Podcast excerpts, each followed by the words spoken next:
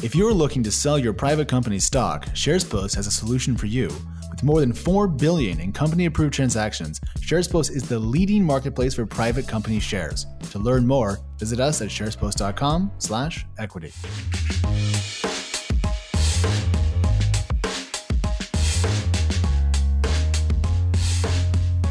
Hello and welcome back to Equity, TechCrunch's venture capital focused podcast. I'm TechCrunch reporter Kate Clark, and I'm joined by my co-host Alex Wilhelm of Crunchbase News. How's it going, Alex? It's going good. Cold out here on the East Coast. Looking forward to fall, but otherwise in good shape. And I'm really excited about our guest this week. Yeah, we have a special guest with us today, Sarah Smith, a partner at Bain Capital Ventures. Thanks for joining us. Thanks for having me. Super excited to be here. We have a couple of fun facts about you. Uh, first of which is that you are a competitive strategy board game player. And before the show, I actually got some tips on stuff to buy. I'm pretty excited about. Uh, but more importantly to me, you are a Packers fan.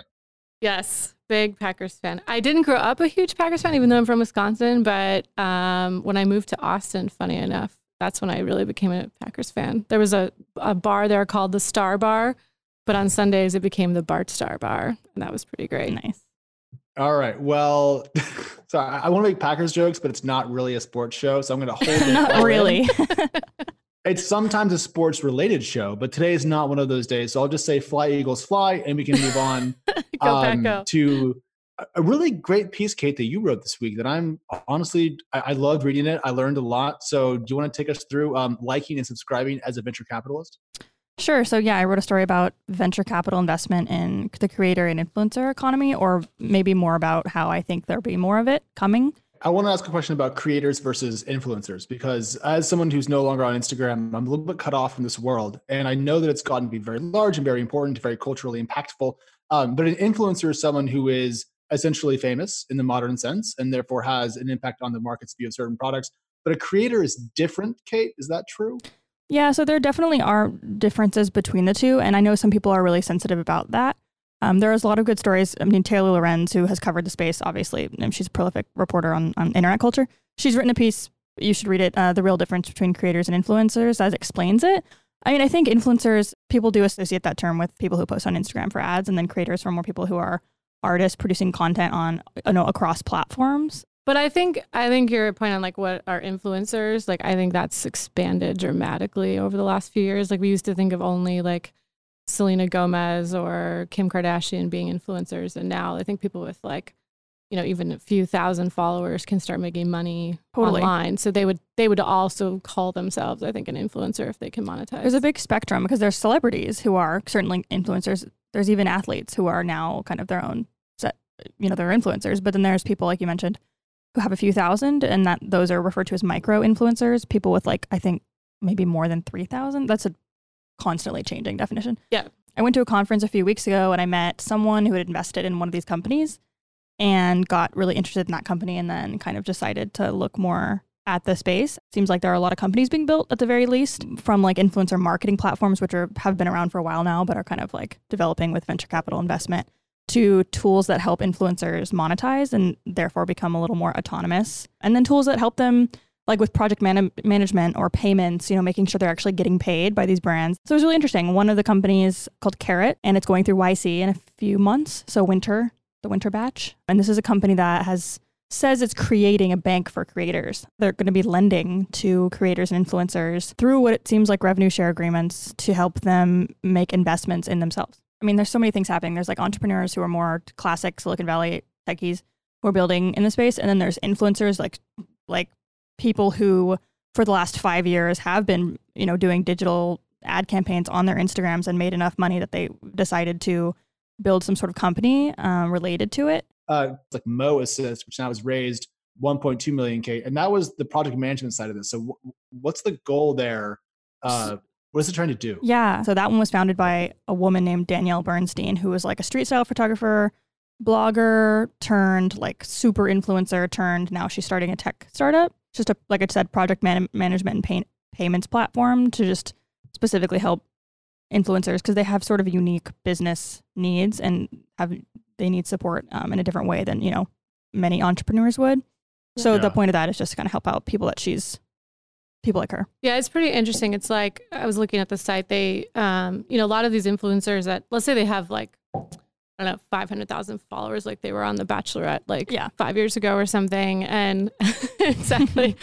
and, um, and so then they, they have a lot of like, spe- there's a lot of specs that they have to fulfill in order to actually get the bounty. So if they're doing a sponsored ad for like Walmart or Tom Shoes or whatever, they'll get almost like a mini RFP from the brand saying like, Hey, take a photo with this product. Um, or make a video and then make sure you mention these two things and then send them to the site. And if you cross all these boxes, we'll pay you XYZ. And so it's hard for them to keep track of all of the specs for all of these different little, you know, these posts that they're doing. And then for them to actually go invoice afterwards, that's the part that was interesting to me about this company, um, kind of to the point of like everyone's kind of getting into payments and so forth. But um, this is a big part of, I think, what the value prop is probably for the influencers. Yeah, they need to get paid. And I think there's such an unreliable industry, as is any kind of like creator job. Like if you're a um, freelance journalist or you know any kind of contractor, so that's meant to help with that. But yeah, I mean, I think another lesson learned is a lot of these founders I talked to, ones that have successfully or unsuccessfully raised, said there's still a lot of skepticism from VCs, particularly those outside of LA, where I think there's less um, talk about this influencer economy. And there's a lot of funny quotes. Like one guy basically was like, just talk to your kids about it. They'll they'll explain to you the value prop here. I think, and you, I'm sure you have insights into this. I think there's more conversations happening around it. Yeah, there's a lot of, I mean, I think to your point in your article too, I mean, there's a lot of people starting businesses around this because, you know, definitely you see when there's a consumer wave happening, a lot of people kind of go, I know, I'll fix this problem I had and start a company. So we see Right. a lot of people trying to solve the same problem. Um, I think fundamentally the challenge I have is that it is it is very fragmented. So I mean, this is like not even SMBs. This is like SSS, right? It's like very, very, very tiny folks. Yeah. So then you have to wonder, like, if they're making a few thousand dollars a year, how much of that can you get them to funnel towards your product? Like, where's the money going to be? How big is the market? Um, and I think you mentioned there's something like eight billion dollars or something this year will be spent on online Yeah. mar- or on influencer marketing, which is you know it sounds big, but when you look at all of online marketing this year, it should be about 330 billion dollars of spend. So it's still a relatively Mhm. small two to three percent.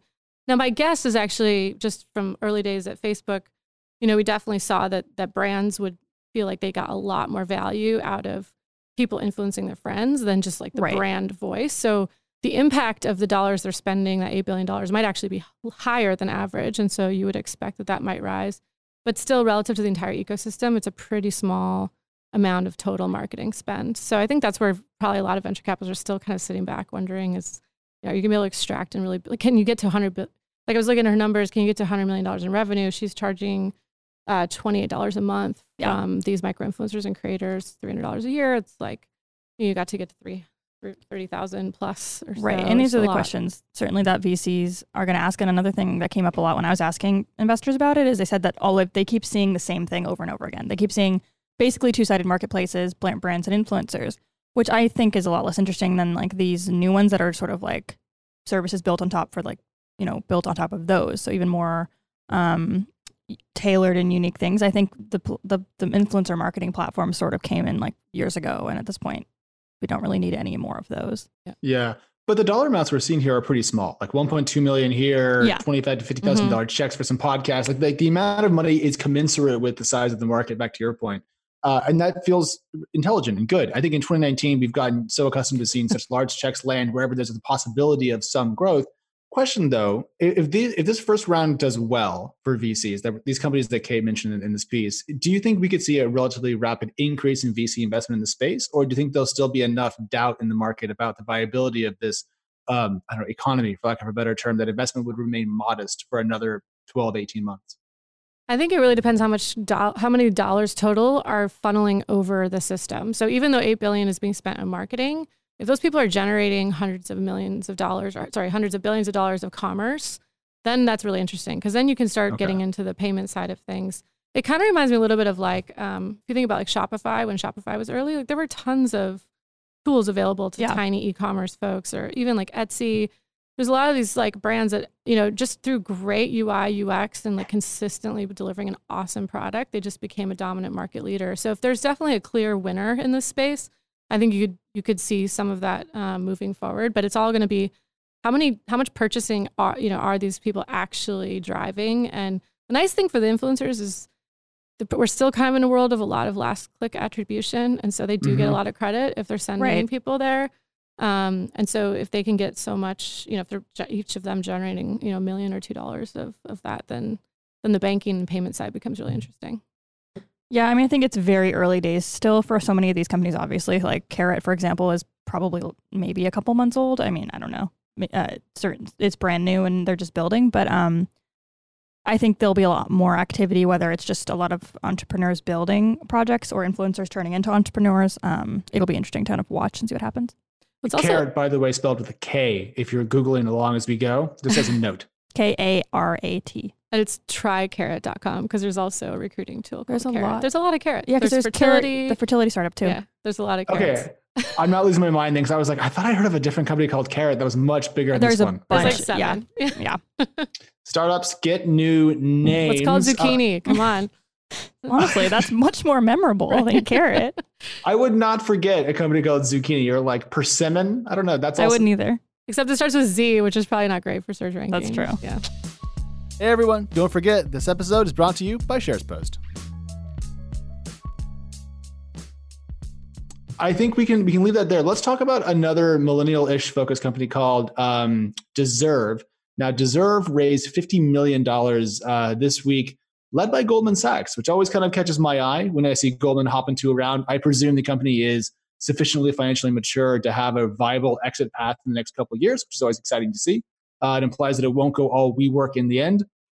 And a $50 million round is always notable, uh, just as a general data point. Sallie Mae, Aspect Ventures, uh, Pelion Venture Partners and Mission Holdings also took part. And then I dug into what the company does. And if you're not familiar, Deserve is big in the student credit card space, um, helping people with non traditional kind of like credit backgrounds get access to their first credit cards.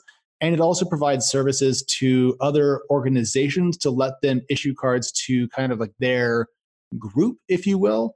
Um, and I think they call it CaaS, which is Cards as a Service, which I think is three demerits huh. um, for abuse of the SaaS acronym.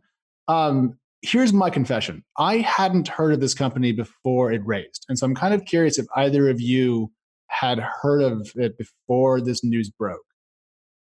I had not, but it wouldn't surprise me if my partner Matt Harris in New York had, because he does most of our fintech investing, and we've okay. been putting a lot of time into the space in general. But no, it's definitely not a household name. They definitely don't have like billboards up at Caltrain like some yeah. other card companies. I don't think I, I, actually just googled to see if I'd written about it because I wanted to make sure I hadn't written about it before I answered that I'd never heard of it. But um, I or cafes. I I it looks so much like other company. There's a lot of consumer card companies that are raising money in the last couple of years. I've yep. definitely written about many of them. Um, this seems the same and it looks the same. So it's pretty yes. difficult to say whether. I mean, I don't know if I've heard of it before. Doesn't I stand mean, out. That's kind of kind of a diss, but I mean, I, I suppose what sets it apart for me, and, and I know fundraising is not a metric of success, but it can be a proxy for progress at times if you're in our chairs and you're not seeing access to the company's financials. So my impression is that because it did manage to raise this amount of money from whom it did, it must be larger than a lot of the other companies that we've seen in the space over the last couple of years. So we could be looking, possibly with a lot of caveats, at kind of the market leader.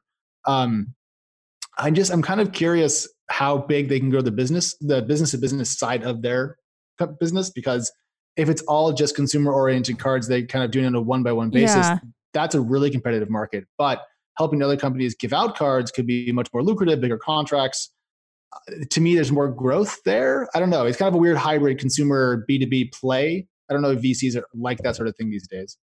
I mean, we love fintech. In fact, we're in the place now where my partner Matt, I mean, we're in a place where we think like fin- you won't even call it fintech as a vertical anymore. It'll be like saying it's an internet company. Like mm-hmm. almost yeah. every company now is doing something with embedded payments or some way to capture part of the value chain.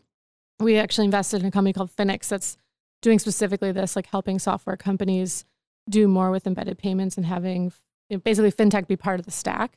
So mm. we're huge fans of the space in general. I think the point on the consumer side is like you do wonder just about customer acquisition costs. And that's actually the reason why so many other companies are going into it is that they've paid all this money to acquire customers. And then now, oh, here's another whole huge pot of potential revenue to take advantage of these customers you've already spent so much to get onto your platform. Okay, let's talk about CAC for a minute because um, I think it was Green Dot, which is a public bank, or it's publicly traded bank, I should say.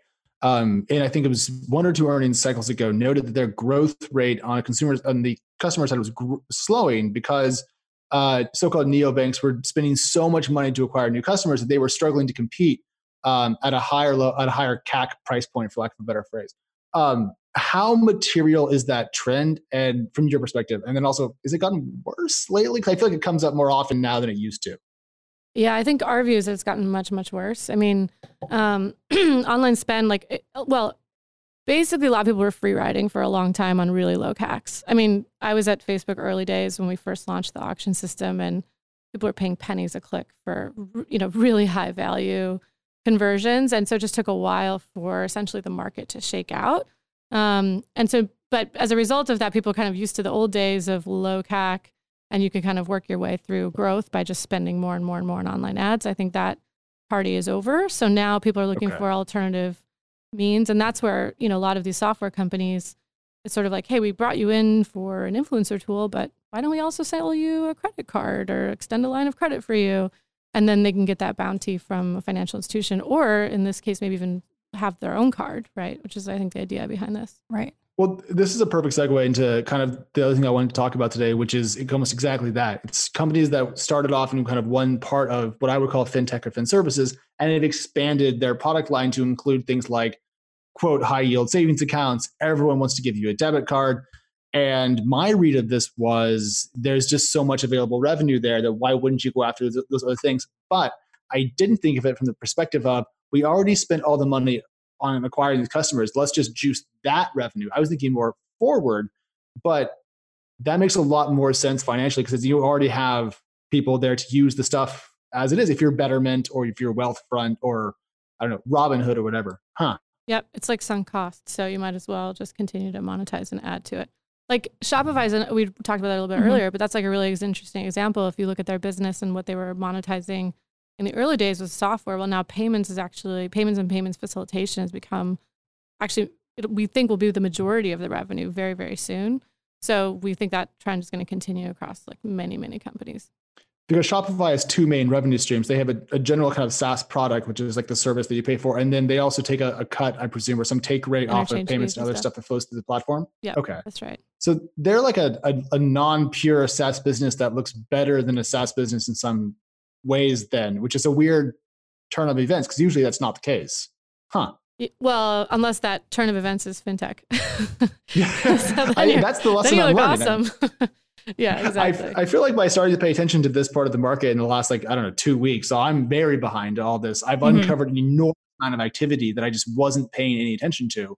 And uh, I, I got to catch up on this because Chime, uh, everyone knows, right? Which is the I don't know. I want to say the not the OG neobank, but certainly one of the biggest ones by total number of kind of current customer accounts. Um, but I I don't know. I was slow to catching on to everyone else driving into this. So as a question, uh, how long ago did this pile on into savings accounts and debit cards kind of begin from your perspective? Oh, that's a good question. I mean, we've we've really been talking about this in earnest as a thesis. Um, I would say this year, but my partner Matt's been investing in fintech for like over ten years. So I think he saw this kind of rightfully so, a lot sooner than the rest of us. I don't think you're like that that far behind. You shouldn't feel too bad. But I think what is interesting is you will start to see uh, more and more. Like almost every company that you look at will have some angle on payments or embedded payments as part of their business plan. And and increasingly in earnings calls too. Like I think. Um, like Uber's talked about Uber Money, right? They're starting to add that, and you know, I invested in Lime and looking at the scooter space.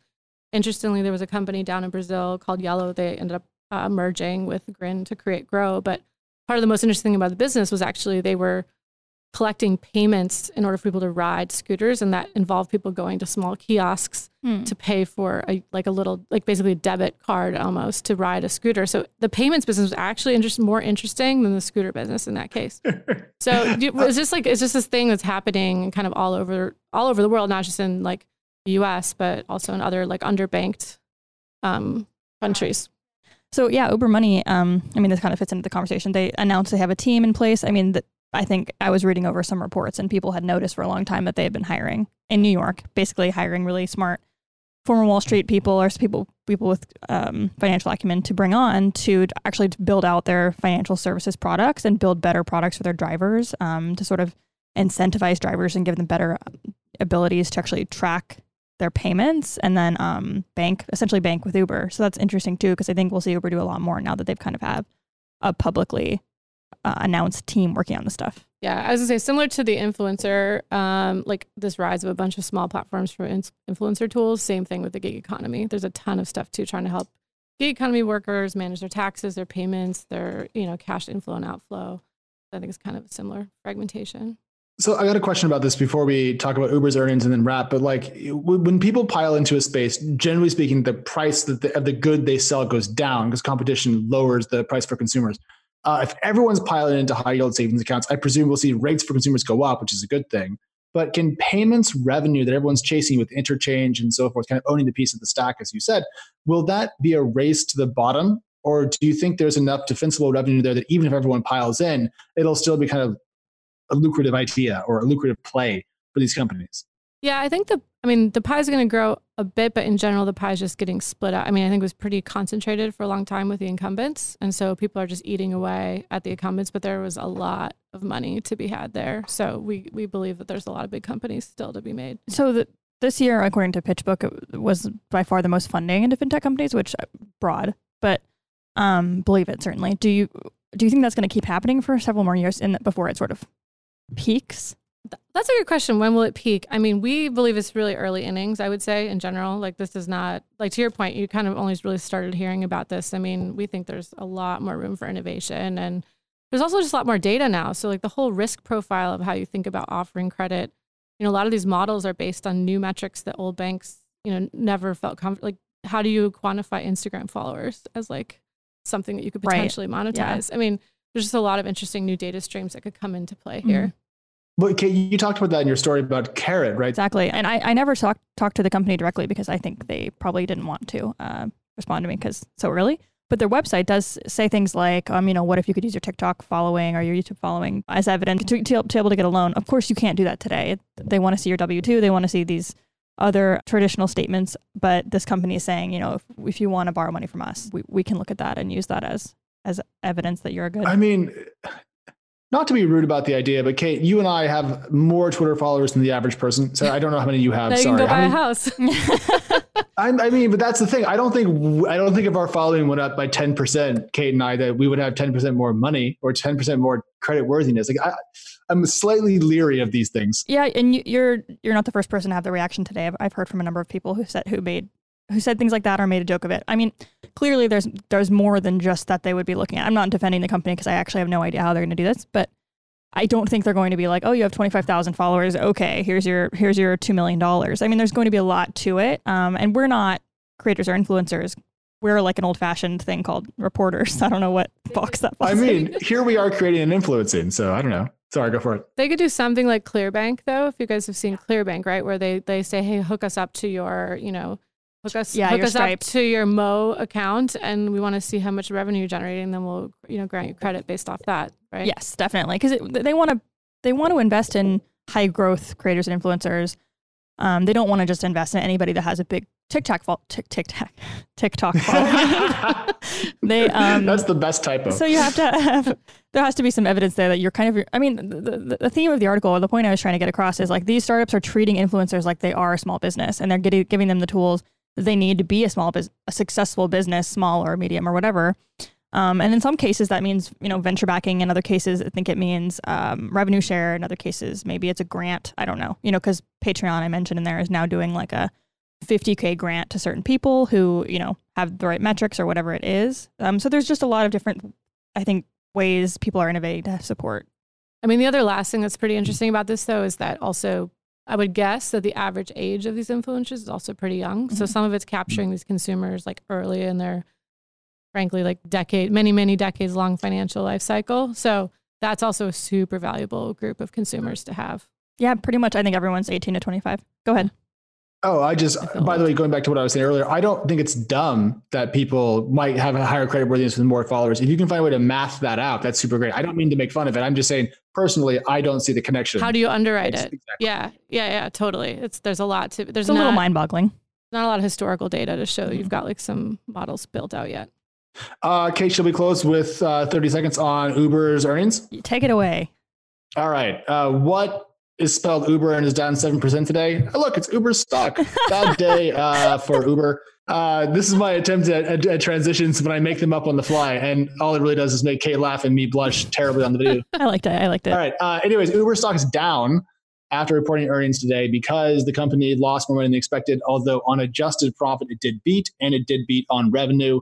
Um, the only thing I want to bring up uh, is that the growth business at Uber is particularly unprofitable. So Uber Eats was the the fastest growing piece of its adjusted net revenue and it turned, if I recall my notes, about 3.6 billion in uh, gross spend into negative 315, 316 million in adjusted EBITDA, which is not great. Um, just throwing it out there because we covered their IPO so much, and if you're an on-demand company, that's not what you want to see today from Uber. The lockup also, I think, is over today or tomorrow, very soon. Yeah. So that's also going to probably wreak a little havoc. That will be interesting to see how that plays out. All right. I think that's uh, it for this week. Kate, uh, cool. good to see you. Thank you for coming on, sir. Yeah, great yeah. to be with you guys. Thanks for Super fun. Us. All right. See you sometime soon. Hi, I'm Anthony Ha. And I'm Darrell Etherington. And we are two out of the three hosts of the original content podcast. The format of the show is usually we'll talk about one or two pieces of news from the week. And, that's really should be familiar to equity listeners where we'll just kind of recap the news, talk about the significance, get you caught up on what's happening in the world of streaming. And then we'll do one in depth review. We just passed our 100th episode, which is very exciting. And it was really Darrell's idea initially. Why did you want to start this podcast? Well, this is how we get media now is through originals that are on streaming services and not TV anymore. Uh, at least that's how I get media. And so I just wanted to get talking about it because I find this stuff so much more interesting than network television and whatever else is coming out. I think that the streaming services there's a lot more at stake with their originals, so there's a lot more interesting things going on. They tend to to put more out on the table in terms of risk, and they sometimes really miss and they sometimes really hit it. So I wanted to talk about that on a regular basis. We talk about what we want to talk about, and we have lots of opinions, and we share those opinions. And just to give you a little taste of that, we've got a few minutes from our review of Succession, which you can listen to right now. Is it Succession time? Because I'm ready. I'm really, really ready, you guys. I think it's Succession time. So I think honestly, yeah. what we should do again is is so we're going to cover two seasons. So there's a lot to cover. Um, let's sort of just talk about general impressions, no spoilers, and then I think probably pretty quickly we're going to get want to get into a spoiler discussion of the full thing. Yeah, quick highlights. Can I talk about a couple things that I think are really special about the show? Absolutely. So, uh, one thing that I really appreciate is like sometimes when you get deeper into these worlds that people don't know about, there's a real struggle, I think, for the filmmaker or the showrunner or you know the creators to immerse you in that world without doing a ton of exposition and kind of zooming out. And you see people do it really well and then you see people struggle. And there are a couple different techniques right? Like i think about like vice um and what was the one about the stock market crash? Big short those two uh, obviously that's its own style where it like kind of uses this like really you know overstated metaphor to explain where we're going and then you have like wolf of wall street right which is more like i'm going to get into the nitty gritty of it for like five seconds and then i'm going to be like what the hell? You don't fucking care and like just back out of trying to explain it to you all together and then sometimes there's like really corny versions of it where like in law and order svu or something they'll be like some, you know, all this legalese, jargon, jargon, jargon. And then they'll be like, and that means you're going to jail, you know? And you're like, oh God, like, way to stick the landing. And I think Succession, long, long walk, short sip of water, does an excellent job of never breaking its parlance and never, you know, pulling out to try to explain to the viewer, like, this is what a bear hug means, or, you know, um, just some of the more, I think, like insidery terms and commentary and conversations. They never zoom out, but you never feel lost either. And I think there's a real art to that. So that's my thing one. I'm going to open up the dialogue, but I have lots more things as well. No, I agree with that. I think that is a real strength of it, right? They just throw those in there, and it seems like these people just use these terms all the time, and there's no awkward stops for exposition or whatever. And also, you totally organically figure out what they're talking about. And as long as you give it time, I feel like there's the instant. It's one of Mhm. those shows where it's like, oh, uh, what does this mean? Like the second that it comes out of someone's mouth, or like, what did he say? What What does he mean? What is he talking about? And if you just listen for like five or six more lines, you're back in it. You know, you just you just gotta resist the urge to like pause and rewind because it'll get you there. Like it'll deliver you to what you need to know if you just have faith in it. If you liked what you heard, you can find it on Apple Podcasts or any other podcast app. Even if you didn't like what you heard, just go find it. You'll like something else on there. We're great.